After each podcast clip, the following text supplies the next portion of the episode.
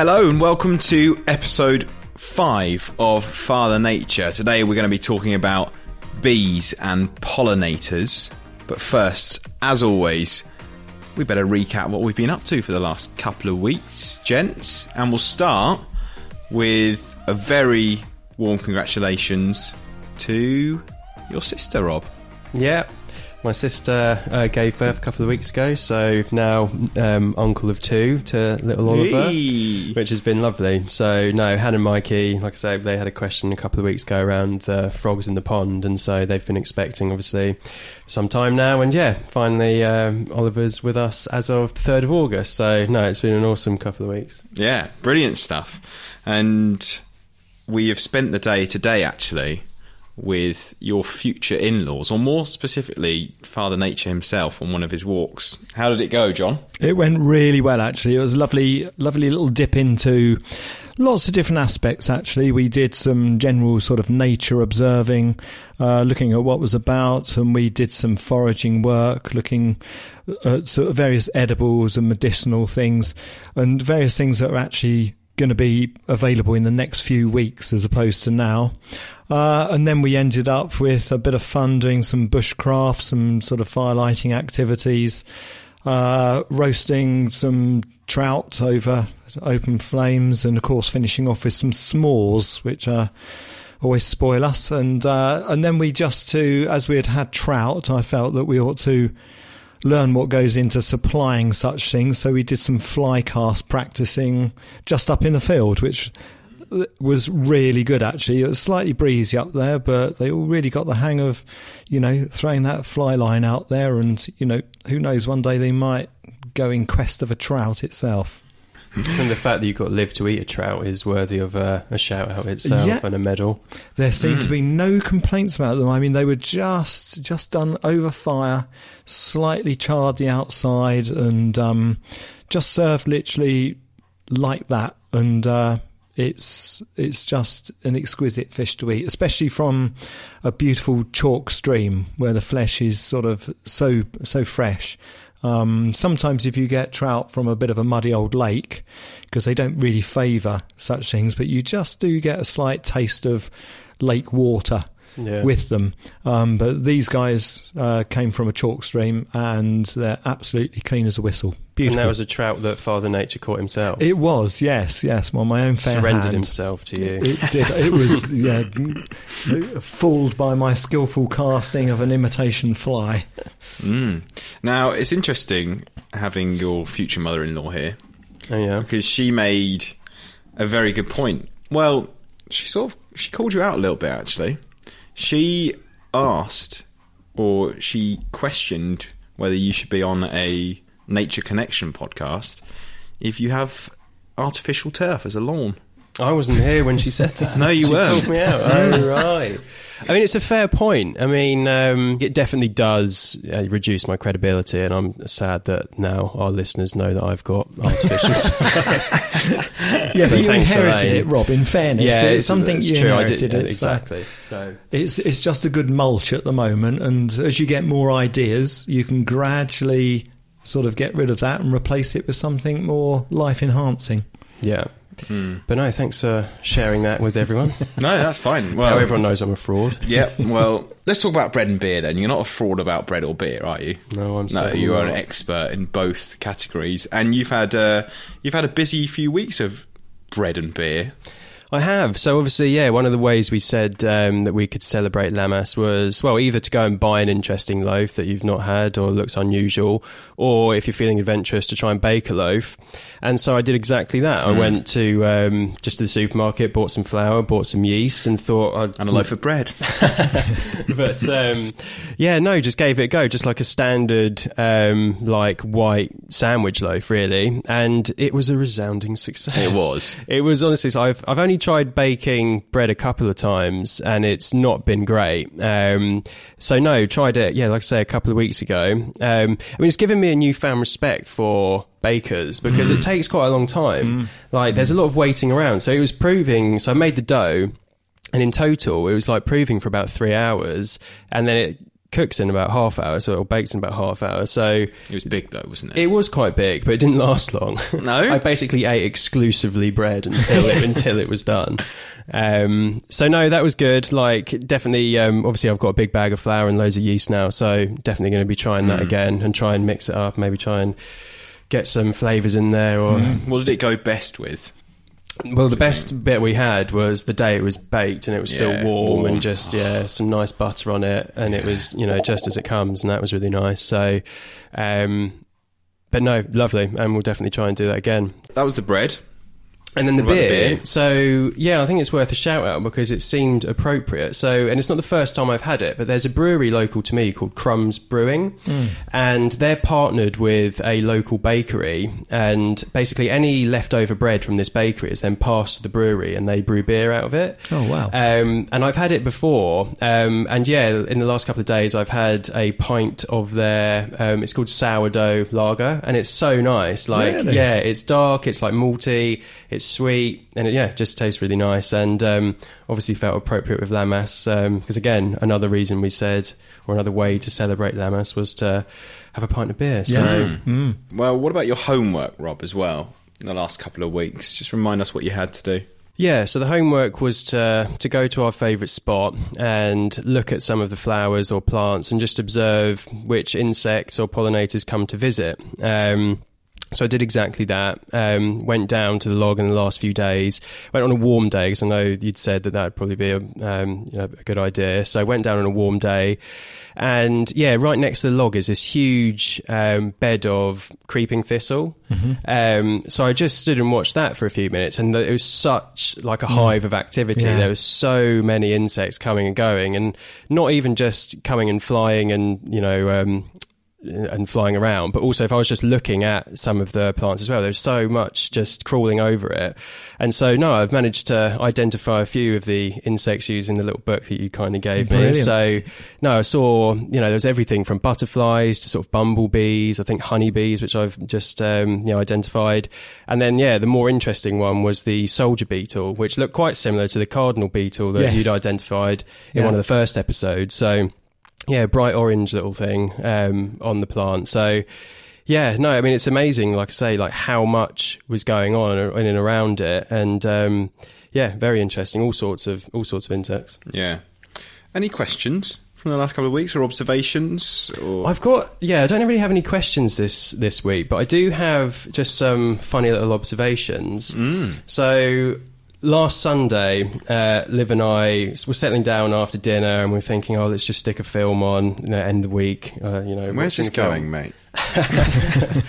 and um, we stuck on as any other normal 28 year old would do a bug's life. Ah, and great film. yeah cracking film. Great i hadn't film. seen it in years. But again it felt like quite relevant to some of the conversations we've been having because i mean in the opening scene like they're literally obviously it's the point where the ants are literally harvesting the grain for the grasshoppers. Again made me think of Lammas but um, something that made me laugh is that the queen ant has a little pet aphid, which, Right. yeah, called Aphie, and uh, obviously that would have just gone straight over my head had we not, uh, you know, learnt that you eat aphids. So um, no, Also, that's really interesting because I didn't, I, I don't know if I've seen Bugs Life, but um, ants do have um, a, a bit of a sort of symbiotic relationship with aphids because ants will actually um, pr- pretty much kind of farm aphids for their.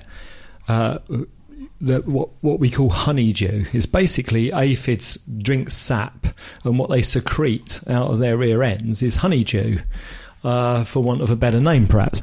Um, but it's still full of sugary nutrition, and so ants will actually protect the aphids from predators in order to safeguard their supply of honeydew. So presumably, whoever wrote Bugs Yeah. Life knew a little bit about that. up. Yeah. So ants eat aphid poo. Yes, so I guess it's a bit more like we in a funny sort of way. Much better. We should do maybe a Bugs Life um, watch along and point Yeah. out exactly what is Yes. actually. Father Nature. Where the inspiration came from. Yeah. Mm. Very good. Yeah. Well, it's a great film. It's a cracking way to spend your Sunday night. Definitely. Um, anything else? No, I think they're the main bits. Just a Bugs Life. Okay. Uh, John, what about you? You had a question from someone. Yes, I did. Um, well, a, a couple of people who have observed that the um, bird song that we were, were speaking about um, so avidly when we first started our podcast has become much quieter and noticeably so um, in the mornings and uh, doesn't seem to pick up at all and is actually fairly quiet through the day. And uh, we did a camp a couple of weeks ago whereby um, we were actually underneath a whole load of rooks and jackdaws, and it was noticed as they were flying over that they looked really quite scruffy. Um, looked from underneath, and you saw the silhouette, and you saw feathers missing all over the place. So uh, basically, quiet, ragged bird. So what is that all about? Well, it's it's actually all about the molt. So at this time of year, um, birds need to molt their feathers, literally every one. And obviously, if they did that all at once, they would become quite flightless and very vulnerable to temperature changes. So they do it quite gradually. Um, if you look at places where um, birds roost uh, regularly um, and in a sort of colony, so to speak, in, in quite big numbers, such as wildfowl, sort of pigeons do, feral pigeons will if you're in town, you'll see proportionately more feathers at the moment just scattered around. And that's because uh, as quickly as they can grow more feathers, they are losing the old ones. So they'll lose one, and the other one will start emerging as a quill, and then it will sort of just gradually unravel into a proper um, feather. So they never become sort of completely uh, sort of useless as far as flight goes. Wildfowl tend to uh, actually they, they don't become completely flightless, but they do become much more vulnerable. What's wildfowl? Uh, so wildfowl is uh, basically ducks and geese. Ah. And uh, I did uh, have a walk up on the Thames towards Walton the other day, and uh, there was a huge, huge number of feathers all along the, the banks there, where the ducks and geese are spending literally all day grooming themselves, well, preening, I should say, and uh, they're sort of like just getting rid of these old feathers and growing back brand new beauties. So by the time we come to um, winter or autumn, they will have a brand new set of uh, wonderful, waterproof, strong feathers in order to either see them through the winter. For some birds, it might be to see them uh, able to uh, migrate again, because some of our birds are obviously going to be uh, migrating sort of abroad to spend their summers elsewhere. And uh, and the other thing is that, of course, it slightly changes some of their plumages. So at the moment, some of the uh, ducks that you see, especially the sort of usually highly coloured male ducks, they look just like the rather more drab female ducks. And that's because they're in this state which they call eclipse. And uh, until they've regrown their next set of feathers, they won't look their male colours anymore. They just look all drab. So that's what's happening with them. Um, growing feathers takes a huge amount of energy. So they don't put their energy into things like uh, defending their territory so much anymore, and that involves singing for so many of our birds. And also, of course, for most birds, the young have hatched, they're fledglings now, and some of them are even sort of not dependent anymore, even though a lot of them still are. They're still being fed by parent birds. So they put their energy basically into uh, looking after them, growing new feathers, and just building themselves up for autumn time. The, the only other thing I was going to say about that, the really interesting thing about the molt, which I find interesting anyway, is that, and I, I don't know how this was found out, in order to hear things, uh, us humans have uh, very fine hairs uh, in our inner ears. I think they're called mm. Oh, I shave those. No, right, right, in, right in oh, our okay. ears, don't right. In, yeah, don't shave. Don't try and shave these ones. Mm. So anyway, we have the ones that we're born with are the ones we have for the rest of our lives. So as they progress progressively either get damaged or get old or just wear out, we lose our hearing and become a little bit deaf. Now with birds, when they molt their feathers, they also molt the hairs in their ears, which I find fascinating because it ba- basically means that they're probably also at this time of year a little bit deaf. Mm. And maybe that's why also they don't sing so much. But it also means that when they come out of this time, their hearing is presumably grows in acuteness. And often you do get an upsurge of bird song towards the autumn. Um, some people call it a sub song, but uh, it's it's evidently, and a lot of people have sort of conjectured that well, these are the fledglings. They're just getting their voice, and they're li- they're literally practicing. It's certainly not territorial, uh, but that's my sort of fascinating fact for the day, if you like. Yeah. I just think that's that's pretty amazing, and how they found that out, I don't know. yeah, yeah, that's quite astonishing. I don't know how you'd even or who would even have the idea to try and find that out. No, but I'm glad they did. Yes, because it's provided yeah. five minutes of good podcasting. um, cool. Anything else you wanted to say? I think you had some bird-related points, didn't you? As well yeah, as uh, I, I, wanted to give a shout out to uh, Fred who contacted us uh, because he said that he hadn't seen any jays in his garden for quite some time, and then suddenly they had appeared. And uh, actually, uh, we had similar. We had a, a, a, jay with a couple of um, fledglings appear on our bird table a couple of weeks ago as well, coincidentally. So jays are probably the shyest of our of the crow family. Um, certainly the most colourful. They're stunning looking birds, and uh, they're they're very much a woodland based bird. They they like mature woods. They're very omnivorous. They got a very wide uh, range of things that they eat, uh, and they've been spending you know the last couple of months sort of uh, obviously nesting bringing their eggs on, incubating, and then uh, feeding nestlings, and now they're looking after the fledglings. Now the demand for feeding them will, I think, spread them further afield. So they'll start to come out of the woods and back into the gardens a bit more if you have the relevant foods available. And uh, of course, we're coming into a time of abundance for things like jays, and they will start to practice uh, the gathering foods and then burying them at various places. As things like the acorns become ripe, they will literally pluck them off and start to bury them in lawns and things. So you might find them on the lawn and they're not actually feeding; they're actually burying a stash for, ready for um, for winter time. So that's why I think Fred that they've suddenly uh, reappeared in the garden, and uh, that's that one. And the other uh, we one we had was um, lovely Jackie from just down the road, who uh, said that it was um, quite amazing. She was listening to our podcast, the bit about when the blue tits were sort of soliciting for food from Check their pronunciation there, John. Thank you, mate. You get called uh, out. Professional as no, ever. did it very well, unlike you. And uh, and yes, no sooner had she seen that and she looked out her window and there was a young blackbird doing exactly the same to its the, the parent birds. So, you know, we, we, love hearing that sort of some of the things that we're saying are being seen by people. So, you know, well done for looking out and thanks for getting back to us.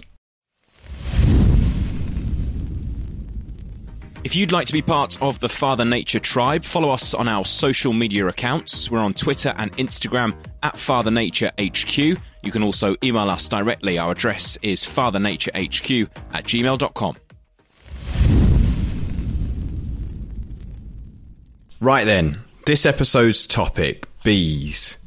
Bees seem very important. We see a lot of, of about bees, don't we? We Rob, we popped into town today, and, and bees were everywhere. Everywhere we weren't they? looked, it was bees. And you know, we went to a, a bookstore, and just every every, uh, every book in the window was bee related. Mm. It was strange. And then we went to a, a DIY store, and they've got a uh, you know they they have a sort of adopt a bee scheme based on how much paint you buy, and yeah, it just seemed to be everywhere. I don't know if it's They're- because it was been on our mind or or otherwise, Maybe. but. They seem to um, be the animal of the millennial, don't they? They are like They the, do. They are the avocado of of They're the animal world. aren't they? Yeah, but I think I think we'll learn for very good reason as well throughout this podcast because we're going to move on to why they're so important very shortly. But first, John, you left us on a huge teaser in the last episode, showing us a plant which had been uh, had perfect little circles cut out of it. You need to explain That's exactly right. why. Okay, so yes, and hopefully, if anyone's uh, signed up to our Instagram account, they Yeah. will have also seen some evidence of this. Uh, we made a bee hotel, and I'm so glad we did because it's nice to know that some things aren't sort of gimmicks. These things really work, uh, and we'd literally only just made it when we started noticing bees sort of like checking it out. And these weren't honeybees, but we'll talk about different types of bees a bit later. Um, then, and so some of the bees were going in and out, and then some started blocking they, uh, the canes up with what looked like a mixture of mud. It's sort of a bit like plastering it shut. And then others were stuffing it sort of apparently full of like green material. Yeah, and just to explain, the bee hotels, which we'll talk about later as well, are essentially a lot, you know, strips of bamboo cut short with a perfect circle at the end for this purpose. So that's where they were putting them. Yeah, yeah, and uh, I think we'll well if yeah do sign up to the Instagram if people want to see what they actually look like. Yeah. um, because there, there's there's a picture on it, or there's a there's a video on on it uh, in use. Uh, but so right adjacent to um, where where the actual bee hotel is, uh, we just found that the bush had these perfectly circular like polka dots cut out of them. And that's because the bee basically will render itself in a, a nice sort of like stable position and it will literally clip away in the circle that the aperture of his head will allow it to do. And that clips out a perfect um, little circle of leaf material, which it takes back in order to bung up the end of the uh, bamboo So what's in the bamboo then? What so are they banging in out? the bamboo, that uh, bee would have made dozens and dozens of visits to deposit pollen. So once it's got a big stash of pollen, it will lay either its egg or eggs on that pollen, and it will then seal that in. So the egg will then hatch, and uh, the uh, the grub will then feed on the pollen, and then it will uh, turn into a chrysalis, and then it will emerge. Sometimes they overwinter as a grub, uh, but when they, they they basically will eat their way out of the cane when they're when they're good and ready. And so Mm. Just one bee then? Not always, no. So what we should say is there's there's there's around about 250 types of bee. Oh yeah, what I meant was just one bee will emerge from each. Not always. Oh, no, okay. no. There's some types because some of these bees are, are, are quite small. Um, they're they're called. Uh, there's mason bees. There's leafcutter bees, and there's various other types. And we also, just to complicate issues, have various parasitic wasps, which can tend Yeah. to, which can use similar systems. Yeah, go on, tell us about that quickly. This is a horrible yeah, story. go on. Well, yeah, because they don't use pollen. They don't use pollen, so the so quite a few of the parasitic wasps and and uh, it seems macabre, but they will actually catch a grub of another type of insect and they will sting it in order to paralyze it, but not actually kill it. Now, they don't want to kill it because obviously that will then, that grub will become like meat and will putrefy and go off. They need it to stay alive, so they just paralyze it and they lay a little egg on it. And then again, they will seal little egg in with living caterpillar and the uh, resulting sort of maggot, the wasp maggot, will hatch and then will start to eat the grub and it will essentially eat everything other than the vital organs and uh, and it will grow as it does so, and then it will finally, when there's basically just the, the bare essence of a living piece of flesh left, will finish that off, and that's enough nutrition for it to then pupate itself and then hatch into a an adult uh, parasitic wasp. The ichneumon wasps, some of them. So they're We hope you enjoyed Makes listening you to sick. Father it's slightly so horrific. I I tend to think to myself, well, at, at this level of sort of um. I, I like to think that that grub isn't conscious of what's going on. I, I think sort of a it's paralysed, so hopefully it's got no nerve sensation, and uh, and I I don't think the brain function at this level is probably enough for it to particularly agonise. Uh, so Mm. that's how Savage, I though. cope with it. But it does seem macabre. Did So- you say it was a wasp that does that? A parasitic It's the wasp. type yeah. again. There, there are dozens and dozens of types of wasps. That's Same like as- typical wasp behaviour, though, isn't it? I feel like Yeah, bees, well- everyone likes a bee. It's quite Yeah. friendly, and you're not too scared of it. Whereas a wasp, that's yeah, not Mm. so friendly. well, I think we'll have to do wasps, wasps on another podcast because, of course, Do they get unfair treatment? I think they are. They they do get unfair. They've They're profiled. misunderstood, and not only that, they're fantastic pollinators. Mhm. as we're on the subject, and also they're very good. They help gardeners with a lot of their pest control. Uh, they they do when wasps are rearing young in the in their nests. They need a very high protein diet, so they're constantly collecting grubs and aphids and things to take back to the nest to feed the um, uh, to to feed this high protein diet and then towards the when when they've stopped reproducing numbers particularly but they're keeping a colony going uh, they will turn to a much more sugary diet which when that's when they can be a pain when you're either trying to enjoy your pint at the pub or you're sort of outside in the uh, having a picnic and you've got fruit around you and things like that yes they can be a bit of a nuisance but i think uh, I Okay, think we'll, we'll probably, try and yeah, set the record straight with wasps in another episode. Yes. Um, but so I just want to ask: so do all bees start life as a maggot? yes Oh, I didn't. Well, they that. start Did you? life as, as an didn't. egg. So let's look at, let's say, honeybees. And a lot of bees have got a, a bit of a symmetry here, but a honeybee is a, a colonial thing. So every honeybee that you will see is a sterile female with no capability for breeding. And it can have various jobs in the hive or just one or two jobs. They it's a very very complex social structure.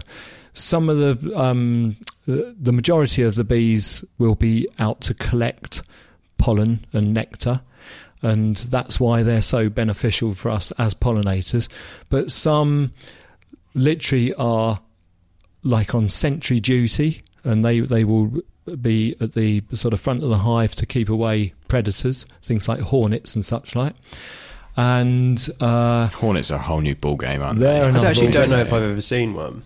Oh, my brother got stung by a hornet. yeah, Yeah, Yeah, because mm. savage. you know when you see one, right? Like Oh, it's, they're mate. so much. Well, you hear it before you yeah, see it. I'm not sure I've ever seen Yeah, one. it's like a chinook. Mm. Mm. Yeah, and you hear those horrible stories of when you see someone that's been stung by a hornet, looks like they've been shot, doesn't it? It's like horrible. Well, it, it might feel like they've been shot. Yeah. It don't. I, I think, and they, they, they can swell up. But again, hornets they're, they're pretty misunderstood. They're they're fairly docile, But if you do get stung, it's just more. There's more consequence because they're like four times the size of a wasp and probably got four times the sting. Yeah. But you know, uh, I've never been stung by one, and yet I've taken some great pictures of them. We get them in a house every year. Um, I, they do weird me out a little bit because they, they tend to fly at dusk a lot, and they, like you say, Ned, they're pretty noisy, and um, so you tend to think, well, oh my god, what is that? And you kind of think, yeah, I'm going to usher that out. I'm going to usher it out, and if I if that doesn't go soon, it's going to be, you know. uh, yeah, it'll make you pay rent. yeah, yeah. So going back to so, uh, all of those um, female honeybees Yeah. are just workers, and uh, the only fertile one is the queen. And when she's been mated, she's mated the once, and she will lay fer- uh, she will lay eggs thereafter. She only needs that one mating. Now, when the hive deems it the right time, some of the eggs that she has laid, the uh, worker bees will feed it a substance called royal jelly. And that will cause that particular bug not to grow into a sterile female, but to grow into a virgin queen. Just with one of them, or Uh, it, no, it can be several, Okay. and they the the cell becomes much bigger, and they they know that you know it's an intentional thing. It's fed this this uh, royal jelly, and uh, looked after very well. And when that uh, when that queen, so that queen will be a queen. Let's say a queen maggot, and then it will pupate. And when that hatches out, it communicates itself through the um, hive because any hive will only ever have one queen, and she will then swarm, and so she will fly away and take a few thousand bees with her. Sometimes half the colony, sometimes less, sometimes much more. And when she flies, she will be pursued by the only male bees, which are called drones, and there's only a few dozen of them that are hatched at the same time, and one of them will manage to mate on the wing with her, literally on that maiden flight, and she will then scout round for somebody somewhere suitable to set up her own colony. do they compete to mate with her? Yes, the drones do. Yeah, they they try and get there first. So, it's the it's the strongest, fastest fly, uh, flying one that will get there and hopefully keep the the, the gene pool rich. Uh, and so beekeepers, when they've when they've managed to, if they get phoned up and they find a swarm that's in a, a bough of a tree or something like that, they know it's going to move on because that's not a suitable place to set up. So they have to get up there pretty quick. And if they can shake that into what we call a nucleus box, uh, but it could literally, you know, be a cardboard box temporarily. You shake the whole lot in there and it'll fall in and you turn it upside down. Now, providing the queen is in that box, by nightfall, every one of the bees that's flown with her will be in that box with her and they will be starting to lay down wax foundation. That's how quick it happens. But that gives you enough time to phone up your local beekeeper and say, Dude, I've caught myself a swarm. Yeah, I've never said that before. And uh, yeah, so I've I've caught a few swarms in my time. It's Classic. It's, it's so it's so Of lovely you to have. watch.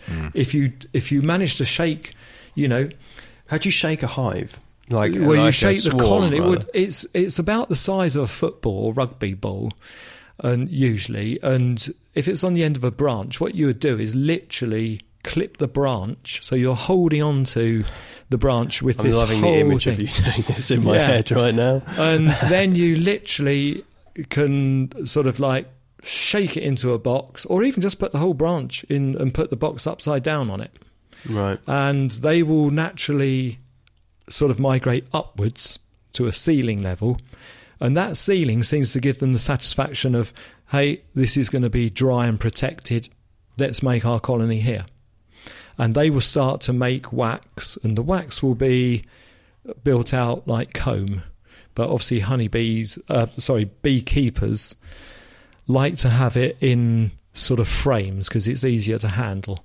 So, but if you just had it naturally, like in a skep, which is an old-fashioned hive, they just drop down into semicircular um, uh, combs of honey, and they will then the we're back to uh, our sort of like status quo of having one queen laying thousands of eggs, which will turn into sterile females, and they will all keep collecting. They will keep working on the wax structures. They're collect- collecting um, honey and pollen. Uh, sorry, pollen and uh, nectar, and uh, then they will start laying eggs in all of those cells. And uh, right, so where do the so male, where do the drones come from? From then, like how? But the drone d- drones are are the eggs that are laid that are genetically different. So they are male eggs. so they recognise that, and they wouldn't feed royal jelly to them. no, that's right. Mm. No, they literally will will pick three or four eggs usually, and uh, it's it's to a lot of people would say equates very much to weather and probably is, but also to uh, the density of um, bees within a hive. If a hive becomes crowded, if you don't put uh, you know an extra super or two, the layers on top, and if they start to get crowded, they just think right, you know, this is a good opportunity for us to um, you know, reproduce. So, but the old queen will usually stay where she is. And uh, if you get two queens in a hive, they will battle it out. So, th- you know, they, you, they don't they don't exist well. And if you get a really aggressive queen, uh, what it's possible to do is to introduce a new queen, providing you take the old queen out. But you have to. I've never done it, but uh, you have to put the new queen in, sort of in like uh, a little sort of capsule covered in tissue paper and such like. So by the time the uh, workers have got to investigate who this new person is, they've got used to the smell of the new queen and they won't attack her, and they they will take it on. So you, So you could can you ID it? If you looked at a hive, would you be able to ID the queen? You can, yes. They're, they're slightly bigger and longer, but to make it easier, most beekeepers put a dot of paint, special paint, on the back of the queen on, on her back. So you look out for a little dot, and that will be uh, that's dictated by what year the queen was born. So How, yeah. lo- how long can a queen bee live? I think most. I think a lot of beekeepers will use the same queen for three or four years if if it's all working well. Because what what you can manage your hive by knocking out the queen cells, but you have to be aware that if they're starting to build a lot of queen cells, it's a natural thing to do for reproduction anyway.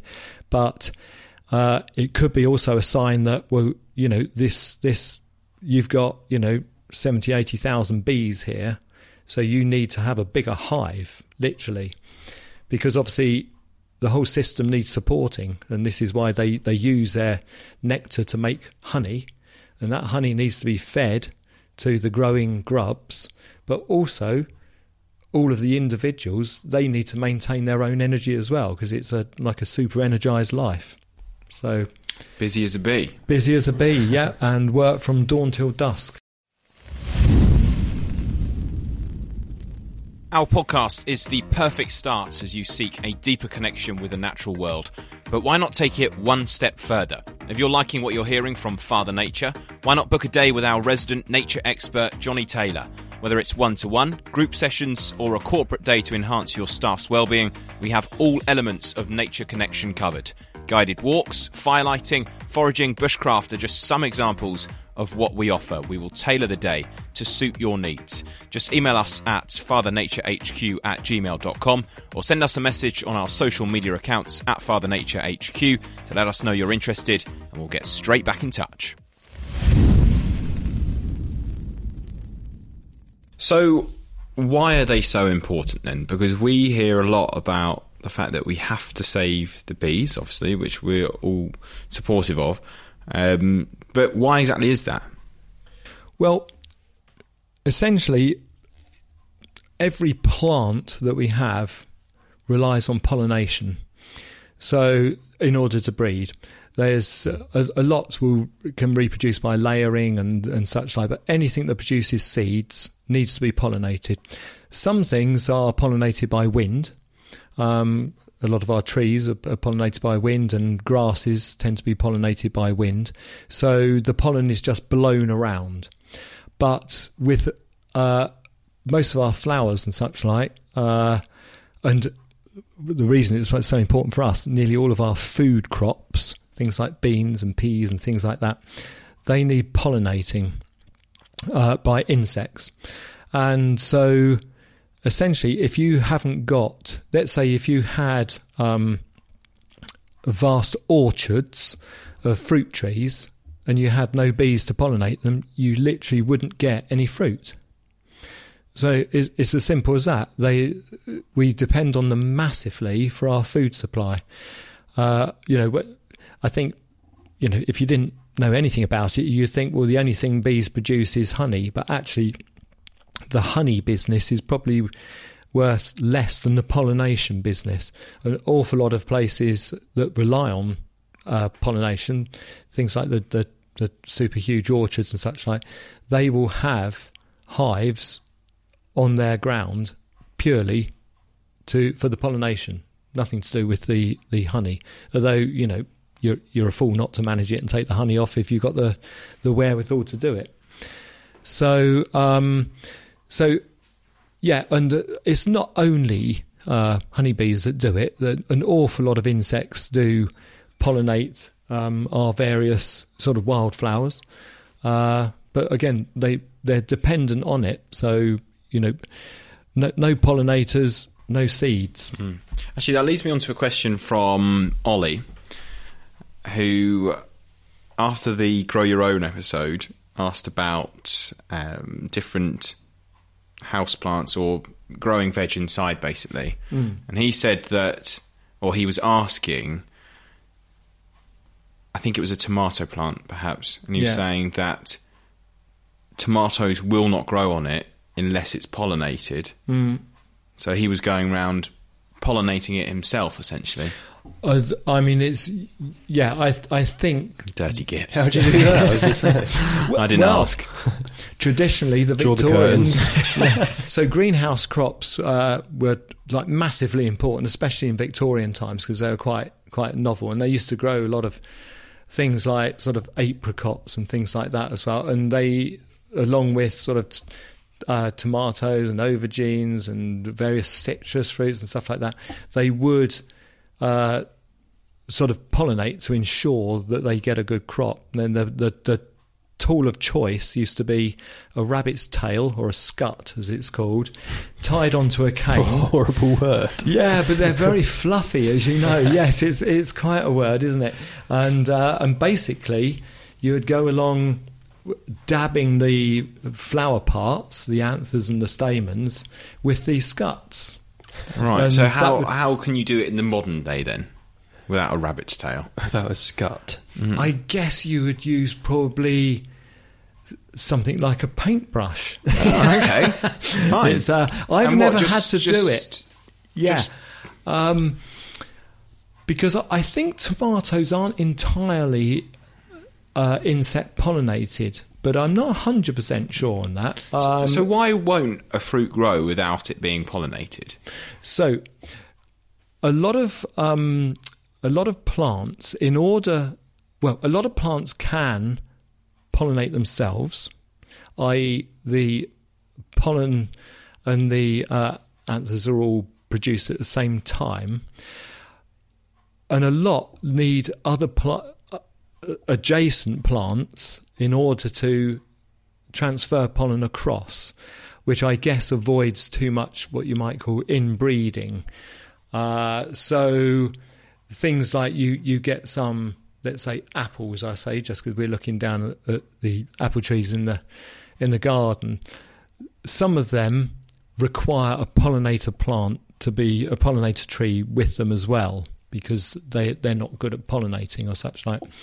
Uh, and I guess this means that you get um, a, a, a, a, wider gene sort of uh, sort of resistance uh, or less vulnerability. Uh, and um, uh, I, I guess that makes sort of like you know evolutionary sense in in some respects because if if you entirely uh, uh, dependent on your own type, then you're going to limit your gene bag massively, and uh, you would only need to have sort of like I suppose a small disease or something like that go through the crop, and uh, it would have no resistance.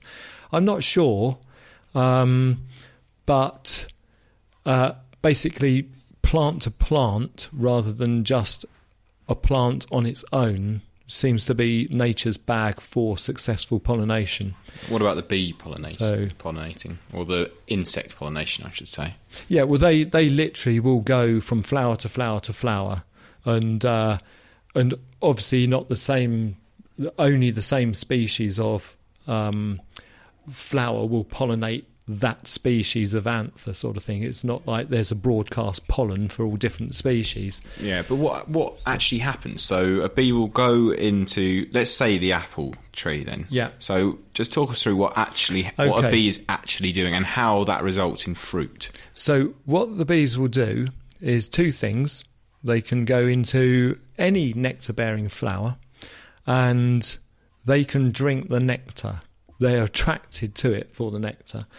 And they can collect pollen, which they will do on pollen sacs on their legs. And that's what they'll take back to the hive. But in the process of doing so, they will often get pollen over their sort of hairy abdomens and such like. And this is the pollen that, as they're going in to collect nectar from the next plant, some of that pollen will rub off. And then that's like the sperm going to the egg, if you like. And then reproduction can take place, the formation of a seed. Right. So you need three things really. You need two types of plant and the insect. Uh, Or- or not two types, types, of but plant, two you- but you need, yeah, do you, um, I see. Yeah, and so you so you get let's say the pollen from the plant on the right hand side gets onto the anther of the plant on the left hand side, and vice versa. Then both those plants will produce seeds. So it's unintentional from a bee's perspective. Uh, it's yes, it's it's a symbiotic thing really. Yeah. The bee gets to the the plant needs to attract a pollinator. So some plants will produce wonderful nectar, and they will guide bees in with these beautiful um, coloured petals, which obviously the bees see slightly different because I think they're ultraviolet. Um, but don't quote me on that. But they they get a different pattern. uh, but of course, some plants smell dreadful and they, they smell like carrion. And so they will um, attract not bees, but different flies that come in thinking it's carrion. And they'll come in and check this out. I don't know what carrion is. Dead meat, Oh, basically, God. rotting meat. So. I've never smelt a flower like that. I think. well, they're they're mostly tropical, but yes, there's there's there's a lot of um, and you can get houseplants like it as well. I suppose you wouldn't necessarily want one, but uh, Probably not. Yeah, they they smell of rotting meat. And, um, yeah, and uh, that's what will attract the flies. So yeah, we because we got to remember it's not just bees; it's various sorts of um, uh, wasps. And Yeah. various sorts of beetles and various sorts of actual true flies, Butterflies or uh, butterflies and moths, yeah, they Yeah. they they visit and There they feed go. on they feed on nectar. well, that is fascinating. So- I, I understand it now. Then, so they're basically don't know how crucial they are. they don't, us. which is yeah, which is why They don't know. Yeah, No. that's right. We're we're the ones We need with them. the understanding. Yeah. And you know, as soon as the plant has been pollinated, it stops its nectar flow because that energy being put into nectar isn't needed anymore. Now it's got to put its energy into growing the seeds. So, you know, let's say we're talking runner beans here because it's a crop or French beans, whatever you like. As soon as they're pollinated, that flower literally drops off, leaving the fertilized sort of embryonic stage of a seed. And that will grow into your bean. And within the bean, in this case, uh, are the actual seeds, which are sort of, you know, with French beans and runner beans, we eat the whole lot. But uh, with, let's say, things like broad beans, it's the seed inside that we actually will extract to eat But of course, if you let that go full term and go to maturity, that is the seed that will drop down to the soil and then grow for the next generation of broad beans. It's like the seeds in your apple. Yes, Yeah. exactly. Yeah. So, Wow. and the seeds in your tomato and the seeds in sort of, you know, every other sort of fruit that you can think of. And obviously, vegetables, a lot of vegetables are slightly different in that if you've got things like, say, the carrots and the parsnips and radishes and things like that, you've got the vegetative body is what we eat. But they, in turn, if you leave them, and this is, I think we, we spoke about this when we talk, spoke about houseplants on Father Nature, and we said sometimes just grow a carrot and let it grow full term so that you see what a carrot flower looks like. And then you'll see that carrot flower, and that could be pollinated by insects, and then that will go to seed. Mm. And then from that seed, you can grow more carrots. But it's not, in that case, it's not the seed that you eat, it's the vegetative No. side of things. Screw it. Grow a bloody carrot. Yeah, yeah. so we, well, I certainly mocked Ollie about his self pollination question, but really he'll have the last laugh because he's got nicely pollinated tomatoes and we'll go hungry. Yes. If you're enjoying the Father Nature podcast, we'd really appreciate it if you do three simple things for us. Leave us a nice review, recommend us to a friend, and hit the subscribe button. All three things really help us to reach more people. So that's review, recommend, subscribe. Thank you. Let's move on then to how we can help, because now we know how important they are, how we can actually help them out to do this crucial job. What would advice would you have? Well, actually, firstly, Rob, have you ever have you do you do anything at the moment to help bees or pollinators? Do you think? We have pots in the garden which definitely attract bees. We Yeah. have lavender in a pot, which Elaine gave us kindly as a um, as a moving in gift, and that's been the best one. Um, yeah, it's full of lavender, and there's always butterflies and always bees around it. Um, we get it elsewhere in the garden, but certainly like they're attracted to that pot. Um, but I don't have anything like a bee hotel, No. or I've not consciously made anything or planted anything with that in mind but I'll definitely look to keep the lavender and try and keep that back because a it smells like amazing and it is nice to to see the bees and the butterflies. So um, yeah, I'll so keep- lavender's keep good. going. Then, John, what else can be Well, planted?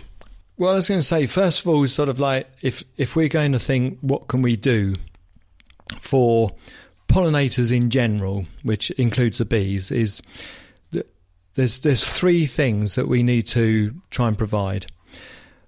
The- first is nectar-rich plants for the adult version of those pollinators. Such as So that could be, as Rob says, things like lavender. In fact, any of the herbs are brilliant because a lot of them are also perennial. Once they're in, they're in. So you've got things like lavender and rosemary, um, marjoram and uh, thyme. They're all fantastic f- uh, for plants. Uh, I'm sorry, for nectar. Buddleia. So buddleia is a great bush to have. It's all flowering at the moment, and it is absolutely covered in butterflies and uh, and flies and things like that. Also, if we can grow things like honeysuckle, which is uh, releases its uh, nectar in the evenings, that's uh, very good for uh, moths. Uh, if you've got uh, basically any of the really lovely smelly plants, not roses, but the nice smelly plants, they will be attractive to um, bees and, and pollinators because nectar is what they're after. Uh, and of course, seasonally, very much more seasonally, but if you've got some room for an apple tree or something like that, that's good. If you've got room for some thorn trees, things like um, uh, uh, hawthorn, they're very good. They'll get covered in uh, bees. If you've got room for a lime tree uh, that has its flowers very late in the season, they're they're great for um, nectar as well. Okay. But essentially, if you googled nectar rich um, uh, plants, you will have a list as long as your arm. to do it. So that's number one nectar rich plants for adults. Then we're talking food plants for their larvae because we want them to breed, obviously. So this makes you think, well, what what are you attracting? Um, d- things like a lot of the uh, traditional, what we might call weeds, are very good foods for the larval forms. Take stinging nettles, for example. A, a lot of our native butterflies will feed on stinging nettles. Uh, a lot of the uh, brassica family are also very good. That's the cabbage family. Um, so wallflowers or or literally cabbages, things like that. Very good food plants. Uh, again, I could put, produce a list that's long and exhaustive, but just think in terms of food plants for um, for the larvae. So so far we got um, plants for adults, plants for larvae, and we also need to increase their breeding capability. So this is where we're starting to think, well, how do we provide the home? We've got the food, we've got the food for the young, we've got the food for the adults. How do we provide the home? So this is where we can have uh, bee hotels or bug hotels, which are different. I'll, I'll cover both. We can have things like bumblebee boxes. Uh, and we can have things like um, a pond, which are sort of very useful for an awful lot of plants which have water as uh, an awful lot of flies which have water as part of their life cycle at the nymph stage. So, but let's go. Let's do bee hotels to start with. So, we're talking now the bees that like to lay their eggs in tubes, essentially. If you either can glean some bamboo from an, an allotment somewhere, or if you if you need to buy it, it's fine because you know a couple of ten foot lengths, you're going to get an awful lot of tubes out. You have to be careful that because they have a node in them which is solid and you want to have four or five inch depth of tube really and basically we've got ours. Uh, if you again go on the Instagram uh, video to to see it, uh, it's we just stuffed an old box full of them. So I don't know. There must be must be over a hundred tubes there, and we just set it up with a bit of a cover over it so it doesn't get wet, and it's just got a big old tile on top, and uh, it's in relatively good sun because they, they do like um, sun.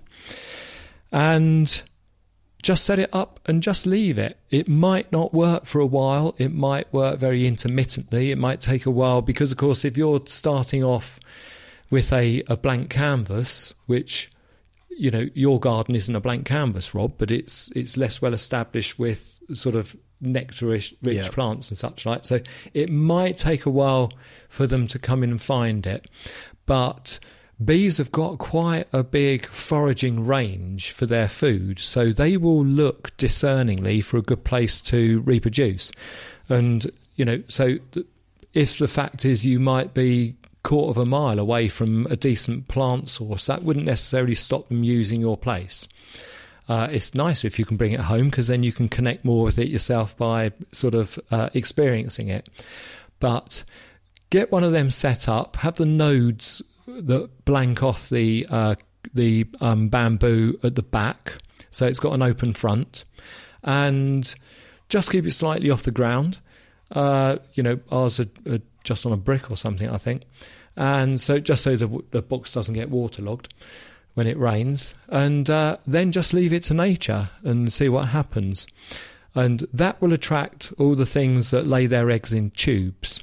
So and where would so if that didn't happen in a bee hotel, where would mm. that be taking place? In the hive or? Well, yeah, it'd be dead wood. Right. You know, bricks. And, don't they use? Yeah, so you get masonry bees that will literally, uh, you know, make holes in the mortar in between bricks which if it's soft enough, they just make holes and do exactly the same thing. Right, okay. uh, and um, so, but yes, rotting wood is always a good one. It's amazing uh, that the grub knows what to do instinctively. Incredibly instinctive, yeah. I mean, it basically it is an egg, and when it becomes a grub, it's literally born on its pile of pollen. And, you know, it's pretty dull in some respects because it's probably just dark in that little room there and it just munches away on the pollen and just grows. And then, Then the next thing is to out. pupate.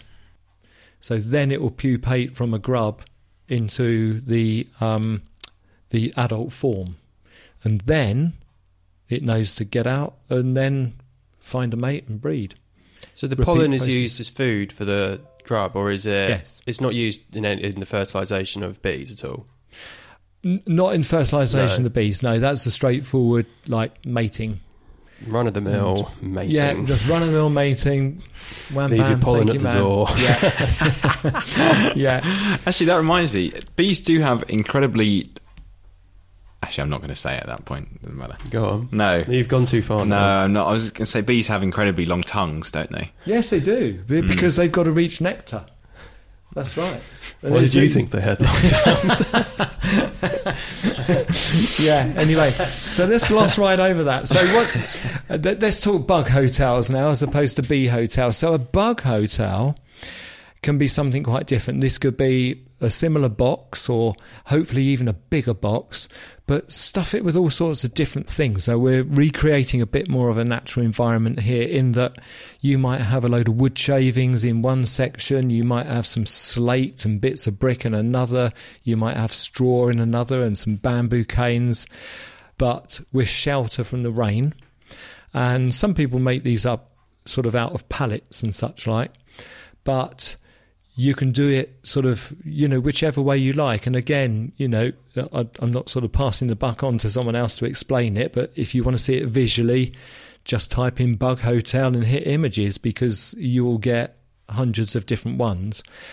But they're really important because they cater for as well as some of the varieties of bees a lot of the other pollinators a lot of the things like um, lacewings will use them and spiders and beetles and wood lice and and even if none of those are going to do much for your um, for your pollination purposes, they will be providing a decent sort of uh, foundation in your food web, which is your garden, and upon that is what your like sustained bird life will will uh, rely on and because, of course, you know, we'll talk much more about birds in other, uh, having birds in the garden in other podcasts, but um, as, as well as bringing them into the bird table, you want to have stuff so that they can sustain themselves with year round.